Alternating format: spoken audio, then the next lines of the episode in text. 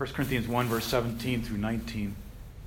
For Christ did not send me to baptize, but to preach the gospel, not with wisdom of words, lest the cross of Christ should be made of no effect. Verse 18 For the message of the cross is foolishness to those who are perishing, but to us who are saved, it is the power of God. And when we look at the cross, the cross is really a scandal, isn't it? It it's a scandal that uh, splits the world. Either you look at the message of the cross and think uh, that's pathetic, or you look at the cross, Jesus on the cross, the message of the cross, or you think that's powerful. And if we look at it and we think, okay, that is pathetic, then that is really what a perspective or a view of the cross would be a view of pride because it's something that's pathetic. The Greeks had a hard time looking at the cross and appreciating. They didn't feel that this was something powerful, and uh, yet they they wanted something. They glorified the human body. They glorified power. They loved the power that was um, you know, that was in their games, uh, in the Olympics. But the cross, when you look at the cross and its finality of it, was very polarizing, and it uh, really split. It really splits worldview. This this um, past week, I was looking at a photo that I had received from our church overseas, one of our churches overseas, in a very poor and persecuted place and it was a uh, group of people sitting inside of a small communist uh, apartment. And for them it's winter now. Snow is falling. The temperatures are freezing. They are right now um, they have no heat and they have no electricity. Uh, they have no way to cook their food. Uh, they can't warm their homes and there's a photo of these people sitting together at a Bible study, or it was their Bible school, actually. And it was kind of dark, a grainy photo, and they're sitting there, and uh, they have tea there, but it's obviously cold. And just sitting there and smiling. And I thought, the first thought I had as I looked at that picture was, this, uh, this seems so pathetic, you know? This seems so sad. This seems so, um, what is this? And then I looked again and I thought about it that this is something, this is very powerful. This is incredible that these people work all day and then in the evening they come to Bible school and they sit there for two hours and they're listening to a Bible school lesson in a, in a country where their infrastructure, infrastructure is destroyed and they are persecuted on a daily basis. Uh, their pastor has been called into the police and has been questioned numerous times. He just sits there and is interrogated by the police. When you look at that, you can think of one of two things this is pathetic or this is powerful. when we looked at when we look at things, we had this past uh, Wednesday, uh, the day before Thanksgiving, Sean and I and Daphne went down to um, downtown with YWAM and we did an outreach to feed um, 350 homeless people, street people. And we were there, we had that street ministry, street church. There were testimonies from people that were drug addicts that had lived on the street, that had gotten saved. And that was so amazing to hear that. When you look at when you look at Christ and his life, it could either be something pathetic looking or it can be something, if we look from divine viewpoint, powerful. And I just want to talk about that for a couple minutes that there's two sides of the cross. The cross has two sides to it. One side of the cross is a powerful side. This is the side that is really the, our place of our salvation. It's the place of the great exchange, the place of the, where the just dies for the unjust is where all our sin was taken and removed from us. Uh, no more guilt, and no more shame. This is amazing, isn't it? This is like the powerful side of the cross. Um, we know that the cross is not just a situation, it's not a person. Sometimes people may relate to their cross as a person, like this person is my cross, or this situation is my cross, or my health is my cross, or my financial problems are my cross, or you know, uh, you know, this need in my life is a cross. The cross is not any of those things. The cross is uh, is something that is a historical fact that we can reckon on. It was uh, the place of um, where in Galatians 6, verse 14, the, the world has been crucified unto us and we to the world. You know, the cross is an effective. It's four things. Number one, it's effective. The cross was effective, it was powerful in that uh, it crucified the world to us and us to the world. Therefore, the cross produces in, a, in our life the fact that we have no place in the world and the world has no place in us. Um, the cross reconciled, number two, us to God in Ephesians 2, verse 16. Jesus in his flesh became the likeness of sinful flesh, and it took away all sin, having slain the enmity that was between us and God. There was an enmity between us and God, and that, em- that word enmity in the Greek means a hatred or a, huge unmovable, unresolving, unresolved stumbling block that was between us and God until Jesus came and took that sin upon himself in the likeness of sinful flesh. This is the powerful side of the cross. Forgiveness is powerful. The blood of his cross in Colossians 1, verse 20, having made peace through the blood of his cross. Having made peace through the blood of his cross. You know, Jesus, we have peace with God today. Billy Graham wrote that beautiful book, Peace with God. I don't know if you've ever read that, but it's such a simple but beautiful book about how we have peace with God today because of the blood of the cross of Jesus Christ. And then the advantage of the cross. You know, the cross, number four, gives us an incredible advantage in spiritual warfare because where was death's sting and where was death's um, tool? It was through accusation, wasn't it? The cross gives us incredible, incredible power in spiritual warfare because we are no longer under uh, that disadvantage that we have through our enemy, Satan, who was defeated at the cross. And so the cross gives us a powerful advantage in warfare. And so the cross is an incredible, uh, it's an incredible thing. And, you know, when Jesus died on the cross, it was a historical fact that we today, 2,000 uh, and 2,000 plus years later, are experiencing the amazing power of the message of the cross. I came across a, uh, a graphic, and I want to show it to you here. Of it's an animated graphic of how the the um, of how the uh, the message of the cross grew and how it um, impacted the ages. And I just want to, it's pretty self explanatory. And here it is right here. You can see in the upper left hand corner the date and the Roman Empire and how it grows. Isn't that incredible? How it, how in uh, the sixth century it went into Central Asia, and into China, and up into uh, Northern Europe. and you see, you can see the growth of Islam. But you never see it really grow beyond that.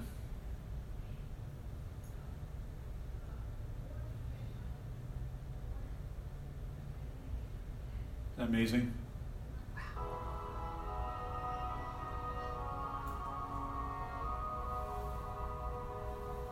Got some music to it too.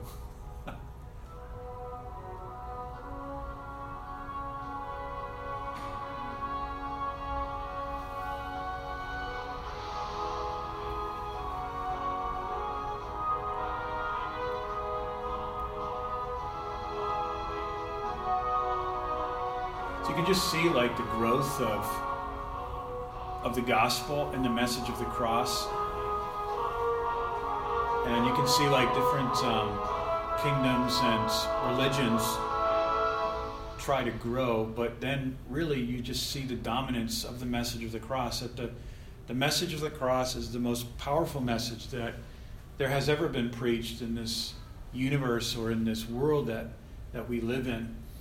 And we may hear that there are other fast growing religions in the world today, but nothing to date can defeat the message of the cross. And that is really why we rejoice in that and why that really means so much to us as a Christian.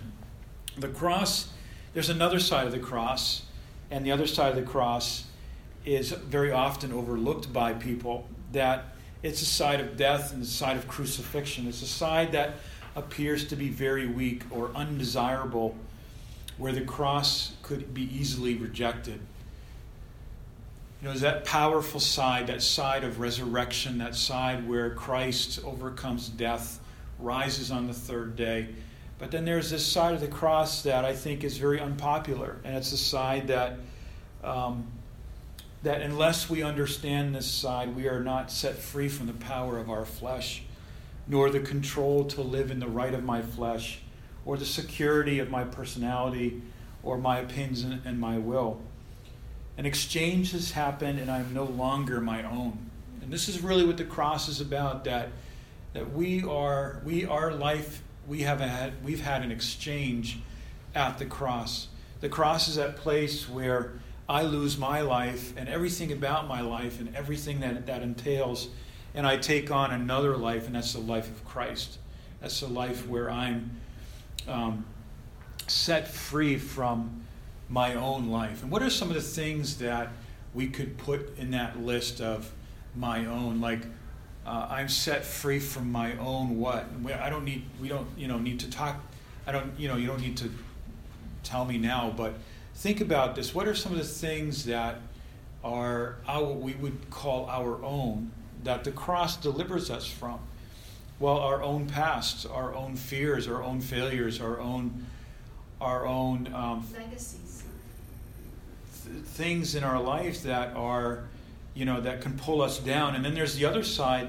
There's that su- success, like you know, like our legacy, our, our, you know, all of our um, achievements and stuff. The cross crucifies not only our past failures, but it also crucifies our successes and all of our achievements. So that when we stand before God, it's nothing that there's nothing that we can glorify, glory in, but in the cross of Jesus Christ. And so the devil does not want us to discover that we have a personal cross. Um, it's a cross that has, is a personal cross. Jesus said he invited and he challenged his disciples to take up their cross and to follow him. Because it's only then where we discover uh, freedom from the power of our flesh. And this is really a message that is not being preached today in Christianity because what can happen is, is that it's very easy to uh, preach something other than something that seems to the proud eyes pathetic, uh, but really is a secret of freedom. Um, when we look at the cross and the opportunity to reject the cross and say, you know, I don't want that cross, that cross is not for me, then we are going to, or that death or that place of weakness is not for me, then we're going to um, lose our power as a Christian. Uh, no cross, no power. That's just a very simple formula that we can always remember in our life. Um, only the energy of the flesh. And if I'm a Christian and I don't take up my cross, then I'm going to live in the energy of my flesh. And this is all of us are in this, every day we are faced with this decision Either I'm going to live the Christian life in the energy of my flesh, my moral flesh, or my immoral flesh, or I'm going to take up my cross in the morning, uh, or take it up five or six times during the day, or many more times, where I make that decision God, no, I'm going to take up my cross right now. And remember that it's not a, it's not a, the cross is nothing else but a uh, eternal fact that has happened 2,000 years ago. The cross was the center of Paul and his ministry to the Corinthians. And I want to just use this as an example. Um, and this is really the center of our ministry here. Like the cross, we that is our, our that's part of our set of core values, is that we are uh, the cross is the center of our message, uh, not anything else other than the cross of Jesus Christ. It's not a prosperity message. It is not a uh, self-help message. It is not a achievement message. It is not anything else other than the cross, the old rugged cross that is so powerful and so effectual in our life. Nothing can, can transform our lives other than the cross of Jesus Christ. So, Paul here had a very powerful ministry. Paul was ministering in Corinth. And at that, at that time, that church was a very dysfunctional church. It was very unhealthy. It was an unhealthy church, it was dysfunctional. Um, there was no order to it. Timothy had no, no uh, he, was, he had no leadership uh, Paul, the Apollos who started it, was um, had had started it off on the wrong foundation. The Corinth church had a lot of issues. It was rich, it was big, and it was gifted. Three things. It was rich, it had a lot of money, it was big as a church for those days, and it was very gifted, very talented. But it was living in the flesh and it grieved the Holy Spirit. And because it grieved the Holy Spirit, it was not a church that understood the message of the cross. It was a church that wasn't spiritual, and God couldn't use it in that region. God couldn't use that church in that region. Um, what are the most powerful churches that we read of in church history? They were churches that had a message, a transformational message of the cross of Jesus Christ.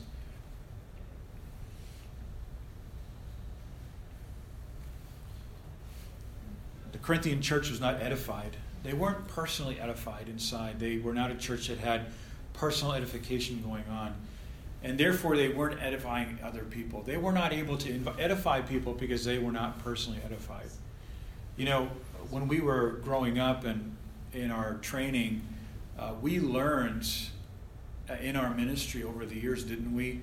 Uh, the importance of building ourselves up, encouraging ourselves in the Lord, building ourselves up because if we don't build ourselves up in the cross and who we are in Jesus Christ, then we don't really have a ministry to other people to edify them. And so when Paul was ministering, um, he wasn't ministering in the power of his flesh. Paul had a personal cross that he had in his life. It was a cross that he had to take up. And in his ministry to the Corinthians, this was not a fleshly ministry. This was not a ministry that was based in the power of his messages or his winning personality or in his popularity. Uh, Paul had a, a, cross in his message, and this cross was uh, something that reflected in this way. I determined in 1 Corinthians chapter 2, verse 2 and 3, I determined not to know anything among you except Jesus Christ and Him crucified. Paul was not worried about people's flesh in the church. Like Paul was not worried about where people were at in their flesh. And I think that sometimes we can get uh, really focused on people's flesh instead of taking up a cross and looking at Jesus Christ and being occupied with Christ and looking at Him and just being uh, totally engaged with the amazing nature and the amazing love of Jesus Christ and God's plan. And so, therefore, Paul as a pastor or Paul as a leader was not, didn't, because he had a cross between him and the Corinthian church, he wasn't manipulating people's flesh in the Corinthian church. I think that what can happen is that um, when there's no cross in a person's personal life, we are going to try to manipulate people's flesh. We're going to try to change people, and that's impossible to do. that just doesn't happen. We, we can't do that in the power of our flesh.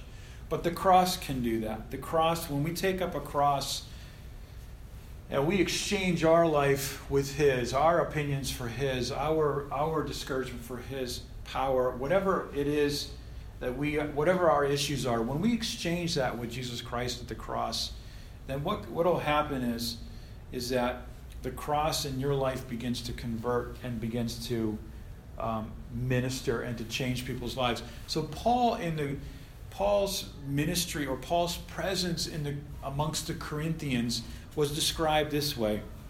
I was with you in weakness, in fear, and in much trembling. What does that mean? Was Paul fearful of the Corinthians? Was he intimidated by them, uh, by their wealth, or him being not so wealthy? Was he inter- intimidated by their wealth? No, that's not what that's saying. Paul here was walking in a fear before the Lord, in weakness and in trembling, meaning that Paul in his Paul in his demeanor, Paul in his personality, Paul in the way he was ministering was not doing this in the power of the flesh. Paul didn't come across as a person as a powerful overbearing person. Paul was not projecting his personality to show that he was uh, invincible. Paul was very broken. He was very fearful of God. That these were his, that these were God's people, the Corinthians. And Paul also was walking in much carefulness and sensitivity. And that was because Paul's ministry was not a ministry in the strength of the flesh. And so Paul talks here about in Galatians chapter 5, verse 11, the offense of the cross. And this is something that you'll be surprised happens. When you take up the cross in your life and you're walking in the cross, uh, it may be that you don't even realize this, but uh, your life may be convicting for other people. It may convict other people. It may be, uh, you may think your life is amazing, and it is, but what may happen is, is that you actually may be very challenging for other people. Your convictions about things, or uh, you know, your sensitivity to God may actually be something that challenges other people. There's only one thing in our life that can get offended, and that's the flesh. That's the flesh. And I, I have this principle in my life that if I'm offended, then somewhere I need to, I have flesh that's still alive, and I will have that till the day I die. But I have flesh in that situation that needs to go to the cross, that I need to take to the cross and exchange for Christ's compassion. You know, God wants us to exchange being offended with compassion and with understanding going beyond what we see by sight. So when Paul talks about the, the offense of the cross, he's referring to what Jesus was talking about in John chapter 6, verse 66. Do you remember John chapter 5 and the first part of John chapter 6? He was uh, the miracle worker, he was the bread, bread king. Uh, he was he had multitudes following him because of all the signs and wonders. Uh, he was a very popular popular figure at that time.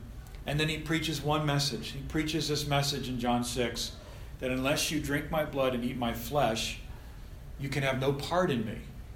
And that was very offensive for the Jewish mind because in Jewish law, you could not eat flesh and blood. That was just cannibalism. That was offensive. That was like the worst thing that you could have said to a Jew. to eat someone's flesh and to drink their blood. That was just outrageous. That was scandalous to say something like that. That was just the worst thing that could have been said. But it was true because Jesus is talking about unless you metabolize and you uh, uh, you digest my life that I'm living in the flesh and my blood that's going to be poured out for sin unless unless you lose your life, then you can have no part in me. And Jesus is talking about a, a, a, dividing line amongst Christians that there are those that are Christians that just have a that believe and they're saved and they're eternally saved. And then there are those what are called disciples, and that's what we desire to be is disciples. We desire to be followers of Christ that take up our cross. The offense of the cross was something that Jesus for example, Judas had these aspirations and this ambition for Christ. Uh, Judas wanted Jesus to uh, follow through his own cause as a uh, educated and very maybe uh, Judas probably was had connect well he definitely had connections in the higher ups in, in you know in society and Judas had in some way an idea and ambition that he was going to ride on the coattails of Christ into fame and into power in the in the uh, Jewish government, in the Israeli government, because this is, was the coming king, and and Judas was going to ride along the coattails of Christ. But when Christ began to talk about crucifixion and started talking about uh, you know being tortured and being um, mis uh, mistreated and lied about, Judas was like, I don't know if I can be associated with this. Judas was like, I don't know if this is, I want to be a part of this because uh, this, does not, this is going against my ambitions for Christ. Any ambitions that we have that are other outside of, outside of Christ and his, his ambition for the gospel for the world is just going to be offended. It's going to be offended. It's going to be, it's going to be uh, confronted by the Holy Spirit, by the Word of God. And anything, anything that we have in our life that is just not. Amy Carmichael said it like this, and these are some pretty brutal words. She said, If I desire anything other than the dust at the foot of the cross, then I do not know anything of Calvary's love. Those are some pretty, pretty brutal words, aren't they? I think that that we have a choice every day, and this is what I'd like us to take home in the message, is that healing is in the cross by surrendering to God's grace and love on a daily basis. You know, the cross heals us. The cross is healing. Remember when the remember when the Israelites were traveling across the desert on their way to the promised land under the leadership of Moses, they came to the bitter waters of Marah. And they were thirsty, they were in a desert, and they needed water.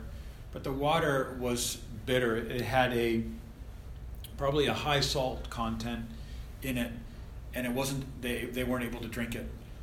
And so they cried out to God and they complained and they complained to Moses. What did God tell Moses to do? Take a tree and cast it into the water, and then the waters will be sweet.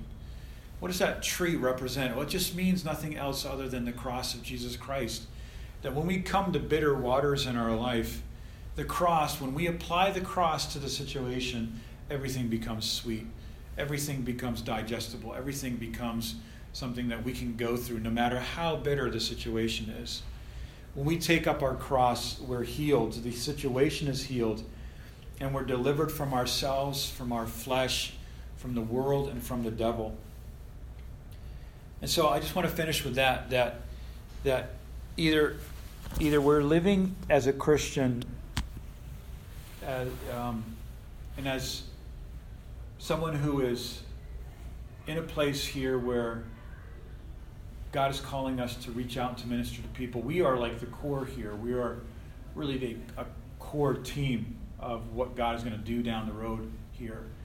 And uh, I know that God is really doing a lot in all of our lives, in our families, in our marriages, in our personal lives.